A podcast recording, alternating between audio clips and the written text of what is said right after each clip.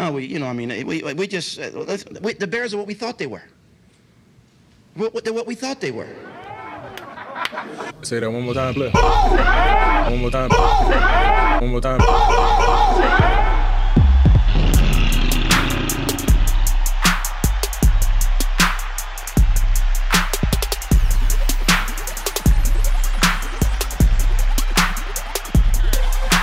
Bear Essentials podcast is sponsored by Kinslahger Brewery, located in Oak Park, Illinois. They're a local lager focused brewery. The Bear Essentials podcast listeners will receive a 15% discount on your order by using promo code BEARSPOD. Please visit them at kinslahger.com. That's spelled K I N S L A H G E R.com. Welcome to the Bear Essentials. We are Chicago Bears podcast for the fans. On today's show, we break down questions we have ahead of training camp and much, much more. Hey, Dub, what's the good word, famo? Everything is good over here, Prez. How about you? Well, I'm just going to tell you this, man. I'm glad this week is almost over, bro. It's been a busy one, but hey, Friday is on the horizon tomorrow, man. I am so damn happy about that. hey, man. Who are you telling, man? I'm kind of glad uh, this week was a short week for us because we had Monday off. So yeah, can't wait to Friday. It don't feel like one to me, man. I, even though we had Monday off, man, I don't know, man. I just feel like, man, my customers they must have uh, held on to a bunch of stuff Friday last week because I'm talking about I got hit Tuesday, Wednesday. My goodness, bro. But here we are. yes, sir. We made it, man. Glad to hear everything's going good with you, man. Happy to be potting with you today. First order of business, man. I wanted to chop it up with you about A Rob. You know, last year on the show, we talked a lot about how we felt a Rob's contract extension and those type of talks and rumors, it got into his head a little bit, and I think it affected some of what he was doing out on the field. But I was happy to hear from A Rob A Dub that he said, "Hey, you know, I'm not too worried about the contract extension. I'm just going to let the chips fall the way that, that they're going to fall." Like, what were your thoughts there? A Rob has the right mindset going forward. There are some things that's out of his control here. So, one thing that he can't control is how he plays on the field, right? Getting his body right, being prepared, and trying to get those balls, get those catches, man, that's going to actually help him get paid when the time comes. So all he can do is focus on his current season right now. Yeah, I mean, at the end of the day, we we already know what we're going to be able to expect from uh, Mr. Robinson. The uncertainty about what's going to happen with his future past 2021, that's a question that only uh, management and also A Rob's agent can answer. But I'm telling you, one thing certain we know A Rob's going to be a huge contributor in this offense. And I'm just really happy to hear that he's just only focused on being a big part of the offense and having a huge 2021. Absolutely, Prez. And I think you and I believe that he's going to have a big year. That's going to help him be able to make the financial that he's looking for. I hope he has a very good year. He put himself in a very good position to cash in. We don't know who the starting quarterback is going to be or if there's going to be a, a switch from Dalton to Fields. But what we do know is whoever the quarterback's going to be, we could count on Allen Robinson putting up numbers. I mean, we look at the production he's done in the past with uneven quarterback play. We have a little bit better quarterback play, especially you know when we look at a potential Justin Fields might be implemented into the offense at some point in the season. I feel really good about the offense, and I feel even better about what Allen Robinson is going to be able to produce this year. So, just really good to hear that he's focusing on the right things and not letting that contract bog him down.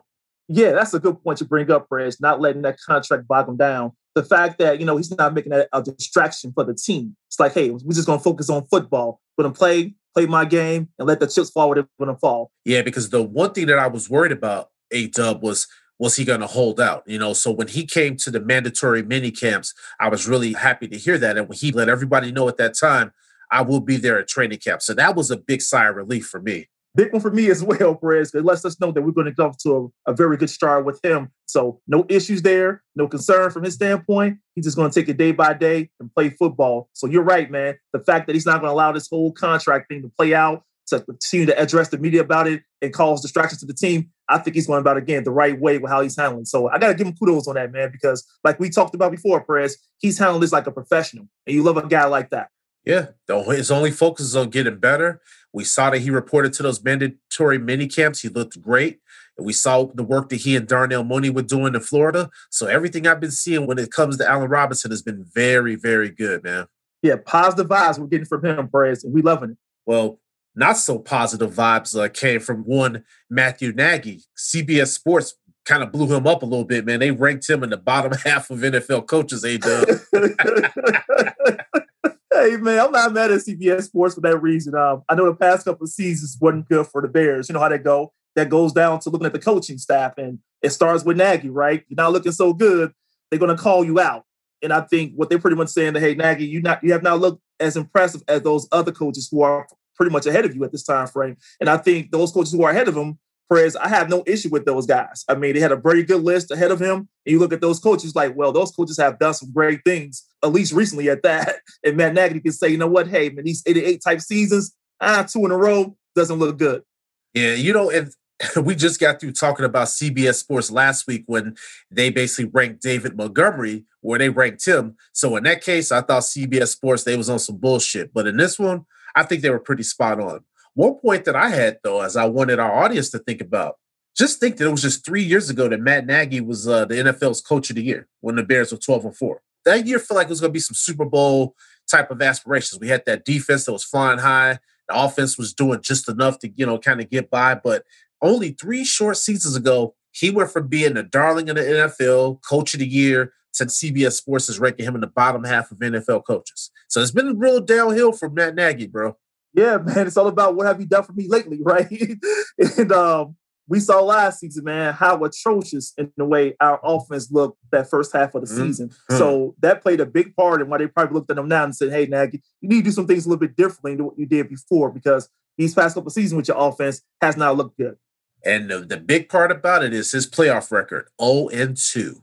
Mm. And that and the loss in 2018, that was the one that I think it hurt even more so because that was the season where we all were feeling really good vibes about this team. So a lot of the criticism that gets tossed at Matthew Nagy, man, a lot of it is warranted because as A Dub mentioned, that offense has looked like trash. And he he was brought in here to improve the offense. So we've yet to see that. We've seen like flashes, but we haven't seen that over a consistent 16 game basis, right? Also, right. he has to be on the hot seat this season. I don't care about what Pace did by bringing Justin Fields in here. I still think another eight and eight season is not good enough, A Dub. Prez, I'm with you. Um, it, it's still about that consistency, like you mentioned. And you're right, an 88 season is not going to work. Matt Nagy has to look good this year, man. No matter who's starting, Andy Dalton or Justin Fields, those guys going to have to produce because it falls on Matt Nagy if they don't. It does. And uh, the only other thing that I would say, just make sure that people are listening to this and hearing me out here. Now, I do know that Matt Nagy has the ability to drop some good plays. He knows how to scheme his players open and things of that nature. My issue with Nagy comes with his lack of adjustments, how he gets stubborn, and how he just wants to do things a certain way. But we do know that he was able to get a pretty decent amount out of Mitch. And so I'm very confident that this season under Dalton, that we'll see improvements in this offense. But where I'm going to be concerned, A when it comes to Matthew, is if he is not giving the ball to Montgomery and balancing the offense a bit so it's not so one dimensional. That's fair criticism there, man, because um, that hurt last season with him not giving Montgomery the ball enough, even starting the offense off with him enough. And I think it showed, right, to where we couldn't really get anything done from a passing game standpoint. And that also falls on Nagy. And the other thing, Perez, the offense looked better when Bill Lazor was calling the plays. So you got two things that's going to get you there as well. We didn't give Montgomery the ball enough, and then the offense didn't look better until Bill Lazor was taking over with the offense to call and play. So those two things are some pretty hard hits on it also coincides with the fact that Bill Lazor put the ball in David Montgomery's hands. So, you know, that right. goes that shows a lot. It also Bill Lazor moved Mitch Trubisky outside of the pocket. So there were a lot of things adjustment wise that Bill Lazor did that Matt Nagy did not do. And so I hope with this collaboration that they talked about all off season, I hope that that actually is something that we see a little bit more of this upcoming season and not just some stupid fucking buzzword because we need to see some collaboration. We need to, to make sure that we see that those guys are putting these guys on offense in the best positions to succeed. We saw with Nagy time and time out that he didn't do that. Those adjustments that you mentioned, Perez, is huge, is key. And you're right, Matt Nagy did have some holes in his coaching to where he didn't do a great job around that. It looks like going forward, that's what he wants to do. We heard a lot about that doing a lot of his press conference. We're talking about doing those things. But the thing is, we got to see it in action. We really did, man. So we'll see there. CBS Sports. We're not going to hammer you guys this time around, But that David Montgomery bullshit you guys had, he gonna make you guys eat those words. This one with Matthew Nagy, I don't have a problem with this one. Right. On the same page, Rez. well, somebody that we talked about a few weeks ago, and I just I, I've just been watching this situation, A Dub, very closely. Mayor Lightfoot and the situation between the Chicago Bears versus Arlington Heights, right? So this competition, in my eyes, is still something that we all, as fans, need to be paying attention to. But one thing that I noticed, A Dub, is uh Mayor Lightfoot. She took her foot off the gas and she put a little respect on the Bears' name a little bit. Now she has softened her stance. I thought the response she gave this time from around was better than our first response. I think the first one, you know, was a very emotional one, right? Yep. You're right. This time from around, she wanted to soften up a bit and be more collaborative in a way. So I'm like, I like what she said this time from around. Yeah, because she just said, "Look, I'm not sure exactly what they want, and but it, that backs up my point that I made originally." A Dub, pick up a phone, set up a meeting. Why don't you guys meet face to face? If you don't know what they want, then figure it out. Figure Right. out what the problem is, because obviously there's a gap in communication here, right? They want something, you don't know what that is, so sit down and let's figure that out together. Be adults. Exactly. And the thing I liked about her this time of prayers is that she spoke not only as the mayor, but she also spoke as, hey, a fan of the team, a 20 year season ticket holder, right? And I know that those individuals who are season ticket holders who are in the local area, Chicago, will want to see the team stay, right? So you want to speak from that perspective and give an angle on that as well. So I kind of understood her take this time from around press a whole lot better than I did the last one. Yeah, no, I, I understand. And it, me too, being a season ticket holder and the fact that I live 20 minutes outside of the city, it would suck if they moved away from the lakefront. But I would understand if they had to make that decision and I would just have to adjust my commute accordingly. so Right, right, exactly. that's just the way that I see it. But I will say this it would be different, but I'm sure whatever the, the plans are that they may cook up, and if they do decide to make that move, I'm sure that the fans will get over it and they'll probably get used to it pretty quickly. Yeah, especially if it has some very good perks to it, Prez, than what it has at Soldier Field, right? There's going to be a difference between both. So they, you know how the fans are. We adjust to things that we like, right? If it's better than what it was, we'll be able to see that. If it's worse, of course, you know the fans will call it out. But the overall thing is to see change around it. It looks better than what it is at Soldier Field. You pretty much will enjoy it.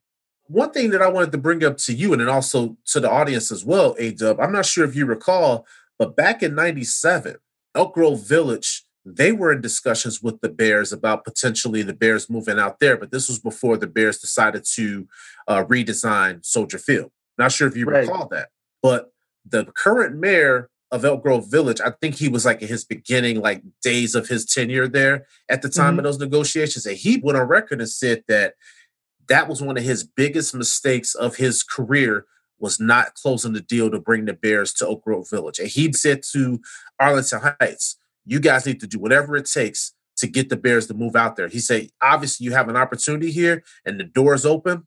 He said, you need to kick that door down and make this thing happen. Wow, that is heavy and that's huge. So pretty much what he puts on Arlington Heights is, hey, don't fumble it. You all got a golden opportunity here. Yep. And he's telling them to think big. He said that that was the mistake that they made. He said they didn't think big enough. And when Hmm. you look at this situation, Arlington Heights, if and I'm sure that this is something they're probably already looking into, but they should be working with some a team of experts that know how to do these different uh, stadium development projects because on this 300 i think it's like 320 something acres that they have on that arlington racetrack property that's a lot of space for them to do a lot of different things and i Yes. think that there could be a situation a dub that they can really put together a really nice project that could happen and it could be something that not only the fans would be appreciative of but i think it would make the team a lot of fucking money And that's what it comes down to as well, Perez, that financial. If it does that, that's a plus for them, right? And then you think about the other thing that you and I talked about um, a couple episodes ago was around Rivers Casino in Arlington Park. So now that the Bears have a relationship with them, that also can help bridge that gap. So you never know what might happen. But again, they actually got their foot in the door. Yeah, and let's just think about it honestly here. The place of where that Arlington Park site is, a dub, it has pretty good accessibility for people that need to to get there. So it's near the expressways, and there's a metro stop nearby. So all of these things are very important when you're thinking about that, because those are some of the things that I've talked about with the current stadium at Soldier Field. That there's not a main transit place there, And that walk to the stadium is pretty far, whether it's from the parking lots or whether you park Yeah. somewhere in the area and walk over. So it, it takes you a while to get over there to the gates. having that close access, you know, to the expressways, you know, for us who drive a lot, hey man, that's that's perfect. And then those who actually, you know, ride the trains, they will love it as well. Because you know how it is, even when you stop at 35th to go to White Sox Park, or if you stop to uh, go to the Cubs Stadium, right, to see them play, you know, in Wrigley, the red line is right there to, to jump on, and it's easy access, right? So you appreciate the easy access from transportation. That's always a huge thing. Fair points, brother. So we'll see how it all plays out. But I was very encouraged to see Mayor Lightfoot soften her stance and basically say, look, I'm going to do whatever it takes to keep the Bears in Chicago. So we'll see. Talk is cheap, Mayor. Make it happen. Yeah, she says she's totally supportive of that. So she, we'll see what happens there, Perez. Like I said, I'm with you, Perez. Good way for her to respond back on this year. This has gotten a lot of um, attention, and she came back what he took. But I will say, Perez, a good response. Yep. One piece of information for any of our listeners that are in the Chicagoland area.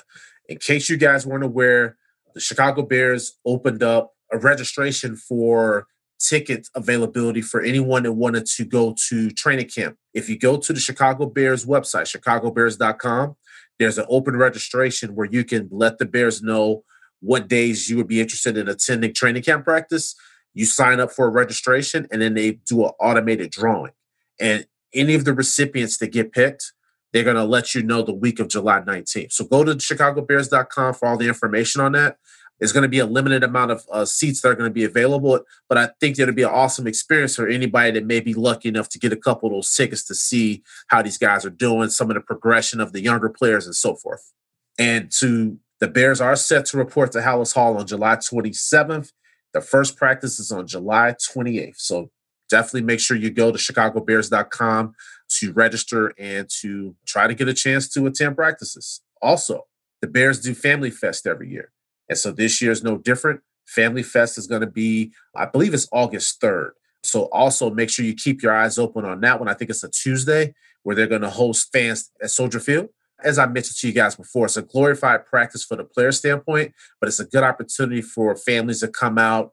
You get a chance to like see up and close and personal with the players, autograph opportunities. It's a really good fun time. And not everybody's able to get to an actual game over the course of the season. So sometimes for some people, this is like their only opportunity to get to Soldier Field to see the players. So Family Fest, October 3rd. Keep your eyes out and your ears open for any announcements regarding Family Fest. Those who are able to take advantage of that, I will say kudos to you, and I hope you all are able to do so.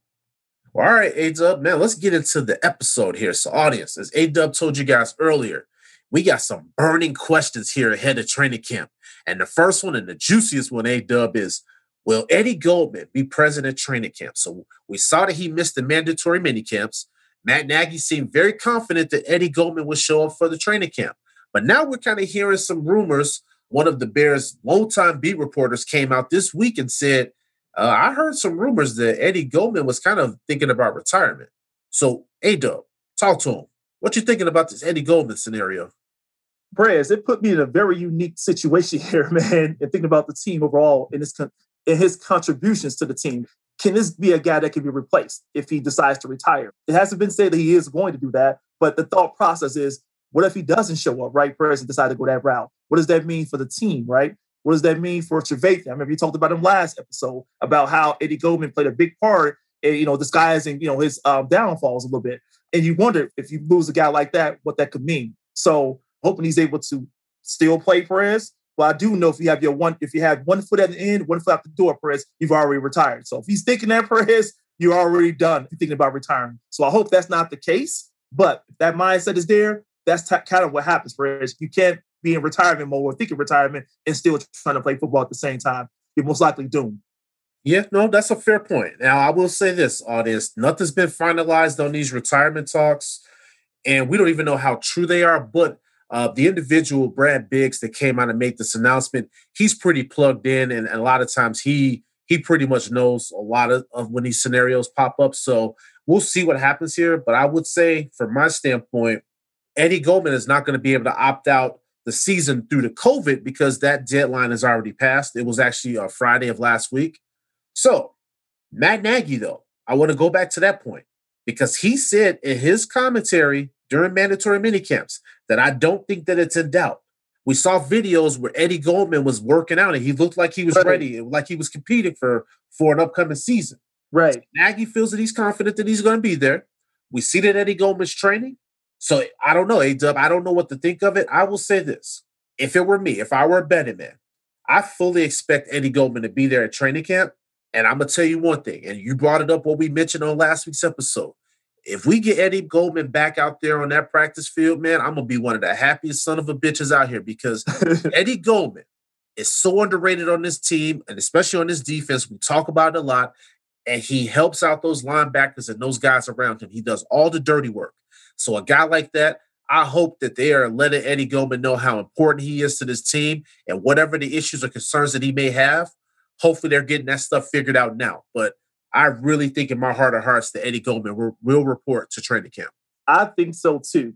I did like what I saw with those videos, pretty much giving us two different perspectives, right? That on one hand, we got those words and then about retirement. On the other hand, we got this guy working out pretty good. So for what I see on the video with him working out, I'm like, yeah, this guy getting ready, getting prepared. So I'm with you, Prez. I think he's going to show up to everything and uh, everything will be all forgotten from that retirement talk thing. So I really have my hopes of him returning.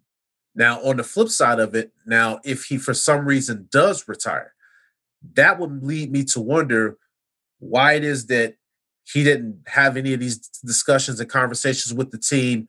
So then they could have made maybe different moves in free agency Right. and the draft. But we'll see. Maybe this is just all for nothing. But that's something that I would be thinking about if he does decide to make an abrupt decision to retire. Is man, why weren't these conversations had ahead of time? So the team could have prep for them for a 50-50 scenario. So we'll see. We'll see, A-Dub. But that's a really important question that I had. And I really hope that when July 27th comes up, that we hear that Eddie Goldman is one of the first people that arrived at Halas Hall. I hope so too, Prez. And I want to piggyback on one thing you said about the fact that if he does retire, one thing I would ask Prez is why? What the hell happened between last year or through this time frame of this year? What happened? What actually transpired to cause that? So he'll have to ask, answer a couple questions for us regarding that. But overall, I'm with you, Prez.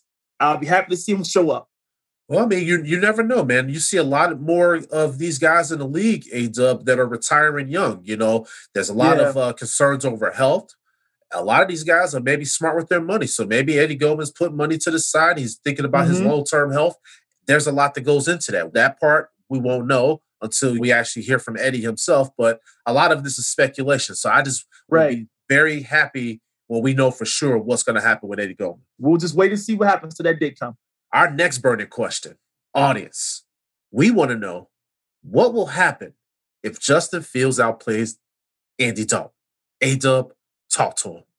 this is a very interesting case here, Prez, because this makes you think about many different things that can go into that reason behind why Fields could possibly play better or worse. You know how this go, Prez. The first game or so, the first quarter might be you're probably playing against starters. And then through the rest of the game, maybe playing against those guys who are coming off the bench. If Fields was to have a great game against the backups of the opposite team, I don't want to look at that and say, oh, wow, this guy outplayed those guys that way. For me, I'm looking at really, you know, a lot of his details on passing, the reads, and all those different things. That's what I'm looking at. I'm not going to go statistically with it because that could be misleading, right, from that standpoint. So I hope that when we do think about those two guys comparing each other, about who has a better game or leading this team, what that looks like, I want to make sure we're able to describe what may have led to it, right? So look at some of these lead measures that leading up to these things versus just looking at just the, the stats to say, oh, he threw 200 yards or 300 yards with three touchdowns. Well, who was against? What happened there, right? Let's really get down to the nitty gritty and details of that.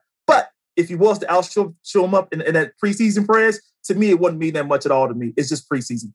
Hey, Dub, I, I hear what you're saying there. Well, uh, for me, I, I think back to a couple things here.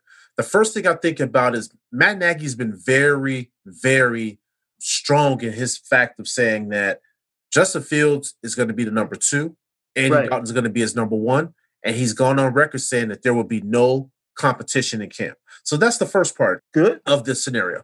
But then mm-hmm. I also have to think about Justin Fields and the way that he's approaching it. And I brought this up on the show last week. While Justin Fields said he understood Matt Nagy's plan for him and he said that he was okay with it. But Justin Fields also made it clear at his first, first press conference, A Dub, he said it's simple. everyone should be out here looking to win the starting jobs, right? If Right. you're not, then why are you out here? So we already know from his standpoint, he's going to come in here with a chip on his shoulder. He's going to come in here to compete, even if that opportunity isn't afforded to him. So now, Right. to answer that burning question, what happens if Fields outplays Dalton? Honestly, it's the preseason. So you can't put a lot of stock in that.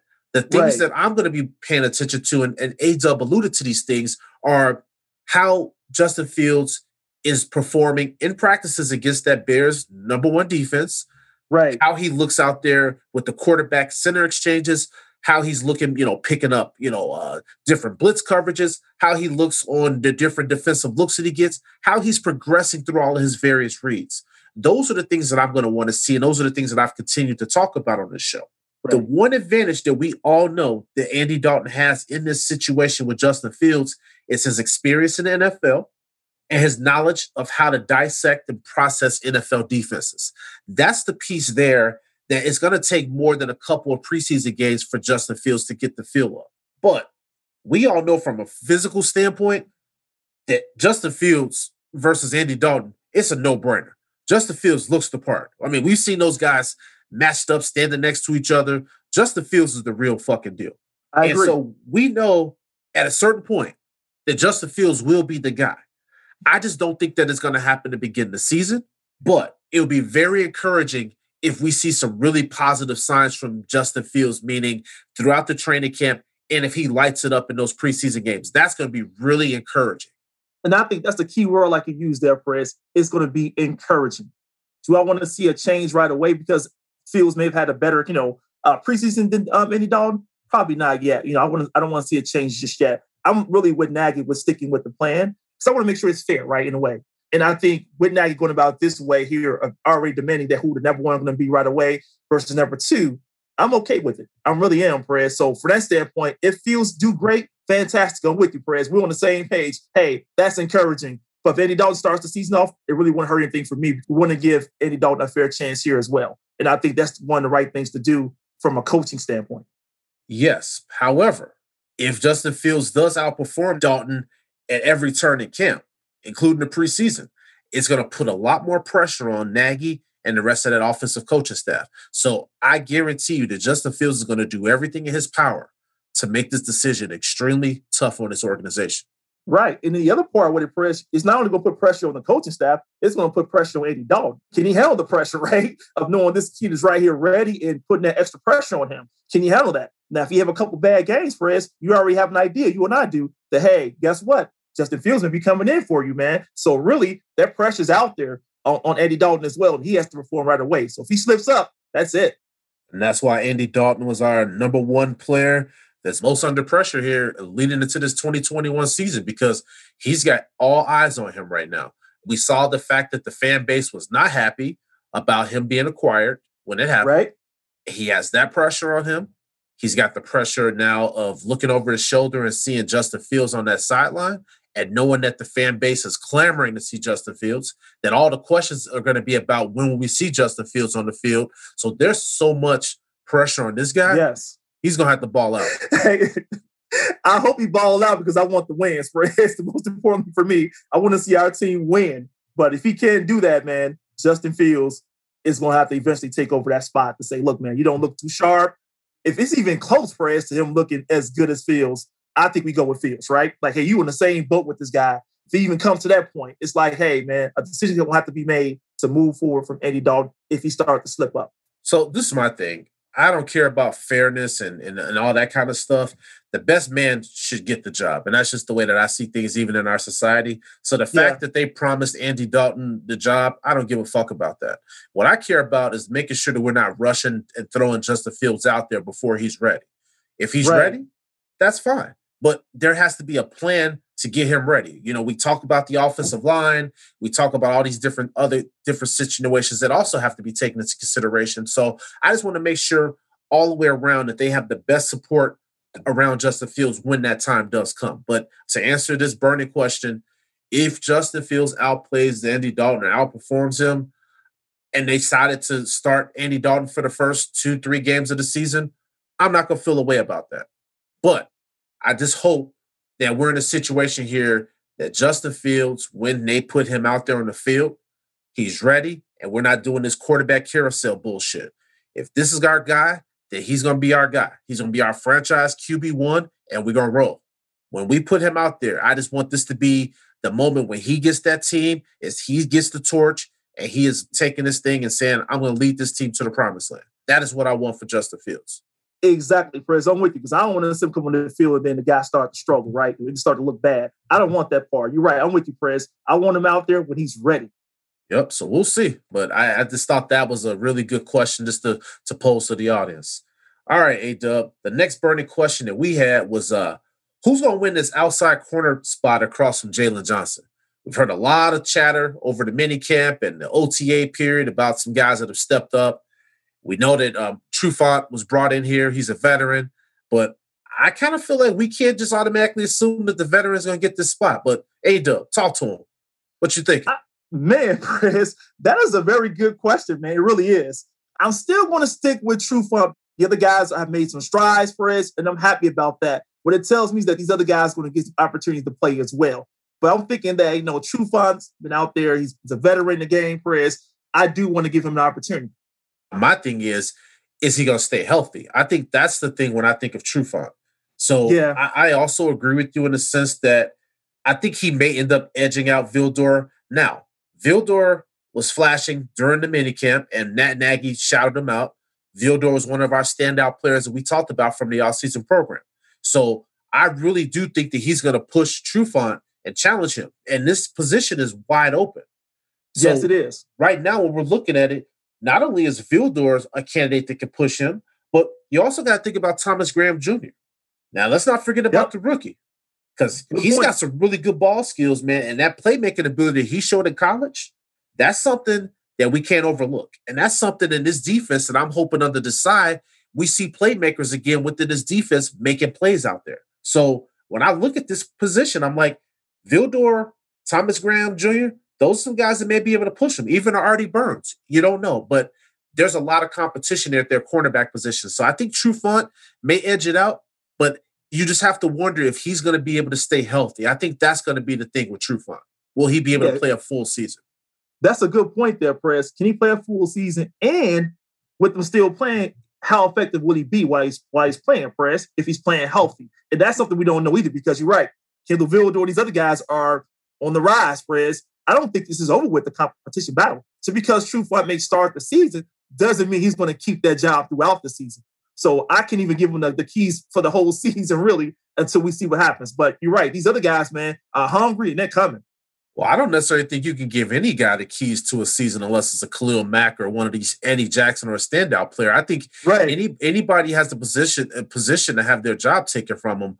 I think in this scenario, though, when we're thinking about this cornerback position, uh, A Dub, I think the biggest thing here is who's going to complement Jaylon Johnson well, and who is somebody that's not going to be a liability in coverage. Those are the things that we're going to have to look at because we saw last season that those offenses were attacking Jaylon Johnson. They were going after him because right. they weren't going to challenge Kyle Fuller. And so now this season, I think that Jaylon Johnson got stronger from that. He learned the NFL game and he got stronger from those teams challenging him.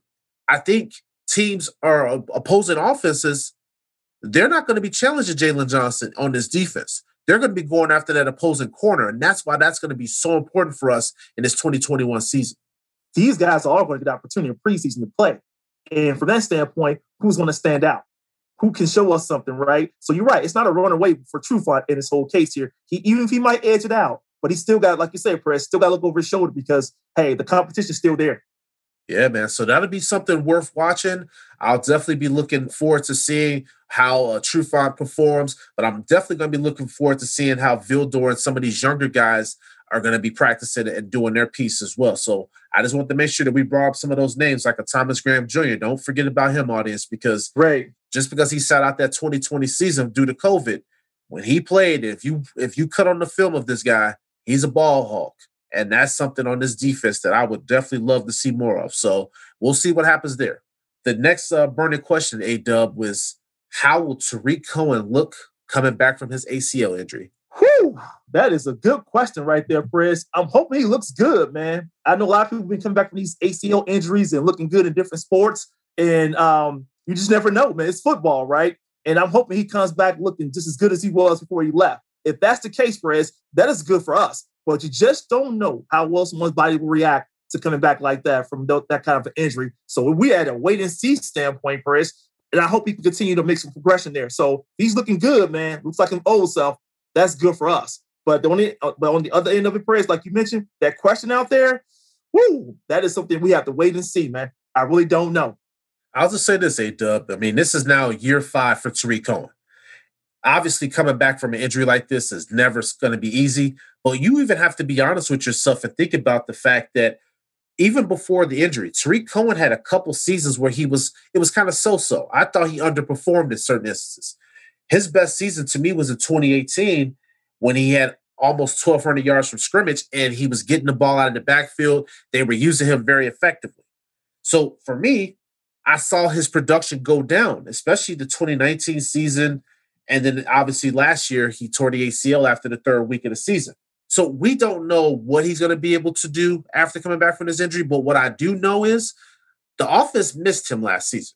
Tarik Cohen brings a dimension to this offense that I think is so underappreciated and it was undervalued right. by a lot of the fan base. And we saw how that was missed last season. So I think having him returning out there with David Montgomery obviously being our clear workhorse number one back, I think this is going to be a really formidable duo uh, where you'll have Tarik Cohen maybe sometimes lining up in the slot, or sometimes they may line up Tarik Cohen and David Montgomery in the backfield together. I think, though, these guys complement each other very well. And I really hope that Matt Nagy utilizes Tarik Cohen in smart ways. Because I think that's really going to be the key to Tarik Cohen coming back strong from his injury is Matt Nagy and that offense putting Tarik Cohen in positions where he could do Tarik Cohen things.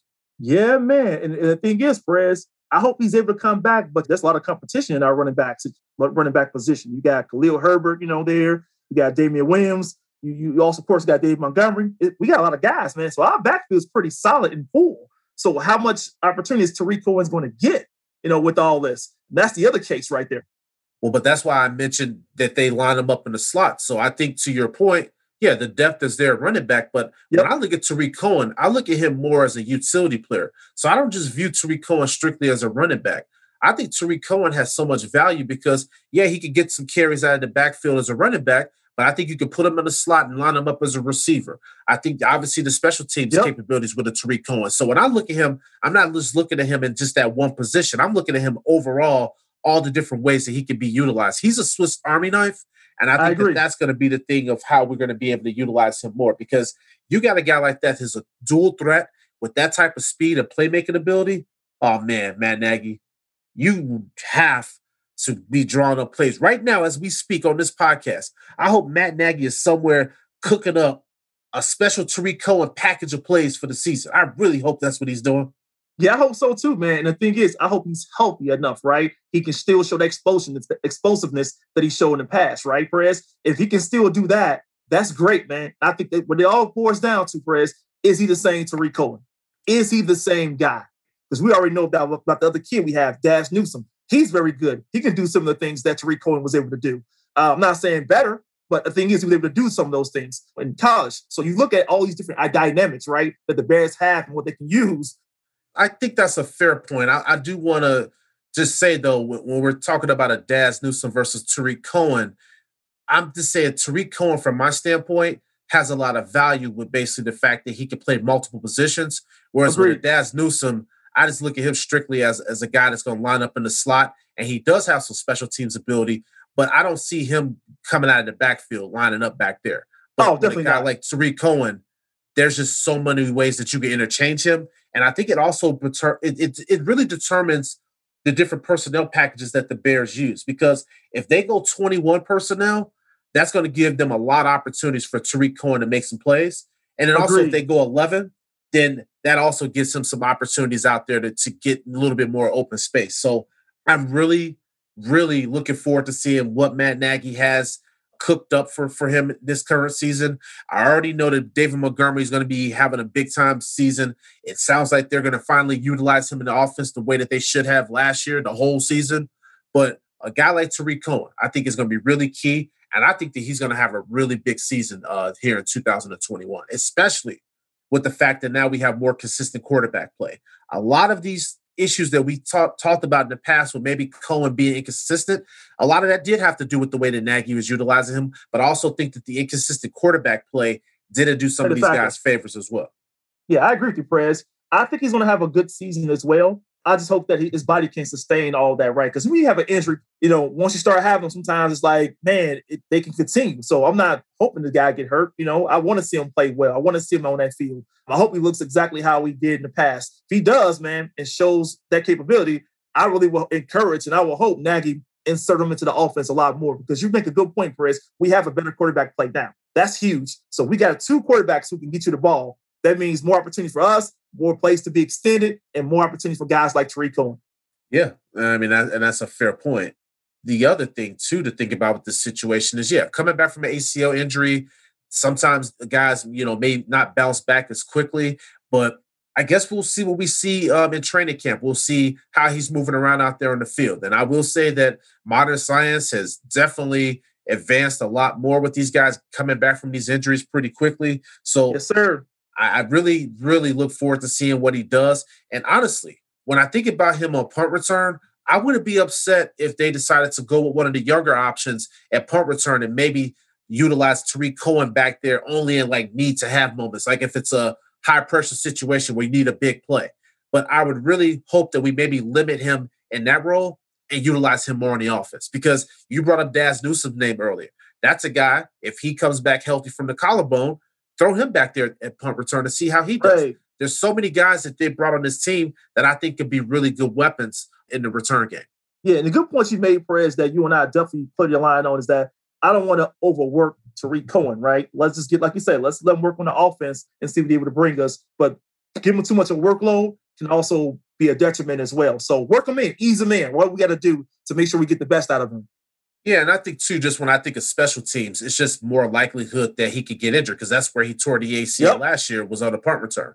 So that's just one of those things that if we can limit that type of uh, situation, I think um, all the better. But I think that burning question is one that a lot of fans will probably have. So we'll see how Nagy draws it up this year. But Tarik Cohen, I'm expecting a big season out of you, brother. Let's get it. Welcome back. Yes, sir. All right, man. The last question here before we get out of here, A Dub, is who will be the odd man out in the wide receiver room? Talk to him. Prez. this wide receiver group, man, is very solid. it really is. Let's be 100, man. You got your boy, you know, got my boy here. You got your boy A Rob. You got my boy Money Moon here who's leading the way. You got some guys we done brought on board. And then you have other guys like Riley Ridley, who just might be the odd man out again, Prez. He didn't get a lot of time frame last season, and I don't expect that to happen again this season, man. I don't expect him to get a lot of time this season. So he might be one of those guys who are probably odd man out. So obviously, we talked about it a lot uh, during this offseason. Allen Robinson and Darnell Mooney are your clear cut one and two. You got Anthony Miller at the moment, probably as your slot. Yep. You got Dazz Newsome there that's right there on his on his bumper. But then we have Marquise Goodwin and Damiere Byrd. Now, right. these are two guys that have come in here during the offseason and made a pretty good name for themselves. So these two are going to definitely push some guys on the back end of that wide receiver roster. So we talked about in the past Javon Wims, Riley Ridley. So when I think about those two names, I think about, man, will both of them go? Will one of them stay? Then I think about my standpoint on last season, which of the two guys that I felt had more potential. So when I look at it, I feel like Riley Ridley is still somebody that I want the organization to give a chance to. Riley Ridley was drafted in the fourth round. He came out of Georgia as a winning program. Riley Ridley is a great route runner, right? He showed you in the bits of times where they put him out there that he has the ability. But for some reason, whatever that may be, and only Matthew Nagy can tell us what the hell is going on and why this kid doesn't play more. But when he does get opportunities, you do see that Riley Ridley yep. does make some things happen. He actually flashes and makes plays. Now with Javon Wims, I'm not retracing the nonsense that he did against the Saints. It was ass, it was asshole play, asshole move. And he still hasn't been someone that's been involved in the offense much. His playing time and reps is pretty much hit or miss. So when I look at it and when I think it's all said and done, I think Javon Wims would be the one that's going to be the odd man out. And I'm really thinking that they may end up keeping Riley Ridley and giving him one last shot here with the Bears. I'll be okay with that with Riley Ridley getting the opportunity. Javon Wims, he can go.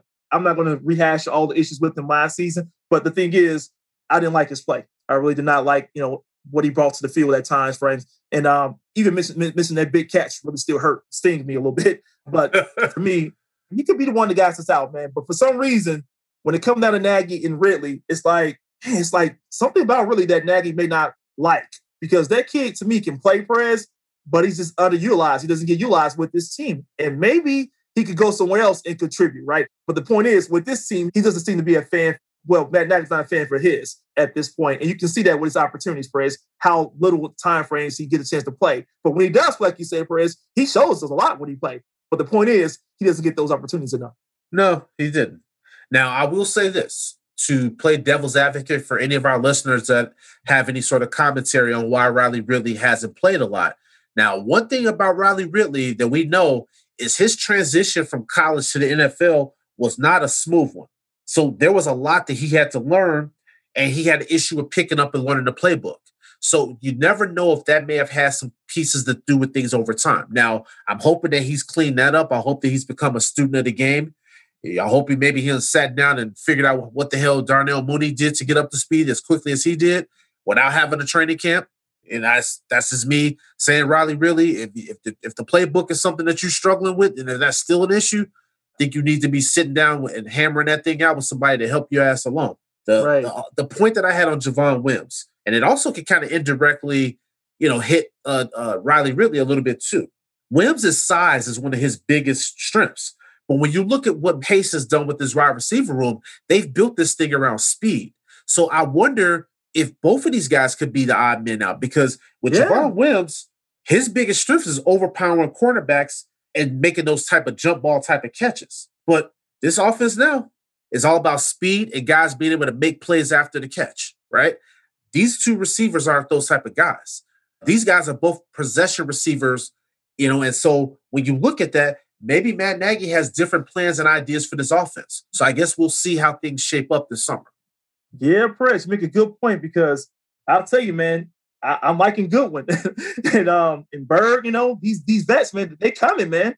You're right. Those two guys you mentioned, you know, Wims and and Ridley, they got a tough task ahead of them, man. And I hope they can show us something to where they can stay or make someone else can put someone else out the door. But it's gonna be a hard feat for them, man, to try to do that. It's gonna be tough. Yeah. So my prediction, A Dub, is Wims gets cut, and maybe Riley Ridley somehow makes it onto the practice squad. Uh, hopefully, another team doesn't snatch him up. But I think that's kind of what I'm thinking right now. If if I'm looking at this wide receiver room, so I think that both of those guys probably won't make the 53, but I think the Wims will end up getting cut. Riley Ridley to the practice squad if uh if for some reason he could clear waivers. That might make sense. But I'm gonna go with this Perez. I think they both gonna get cut. I'm gonna stick with that. I think they both gonna get cut. There you go. Well, we'll see what happens there. Before we get out of here, man, uh, wanted to talk to our listeners one more time about the upcoming Justin Fields jersey giveaway. We're going to be launching that here this week. That's going to be a part of our Chicago State of Mind podcast that we're going to co-sponsor here on DBE. So, fans, listeners, stay tuned for details on that. And also, in the next couple weeks, we're going to be doing a contest for tickets for the first preseason game. The Bears are going to be playing the Miami Dolphins. Again, another contest for you guys to be keeping your eyes out on. Yes, sir. All right, man. A Dub, another dope ass episode, brother, and we are out. Going to sign us off, bruh. Thanks for listening to the Barry Sanchez podcast. You can find this show on Apple Podcasts, Spotify, Stitcher, iHeartRadio, Amazon Music, and Google Podcasts. We appreciate your continued support of our podcast. Bears Nation, come down with us.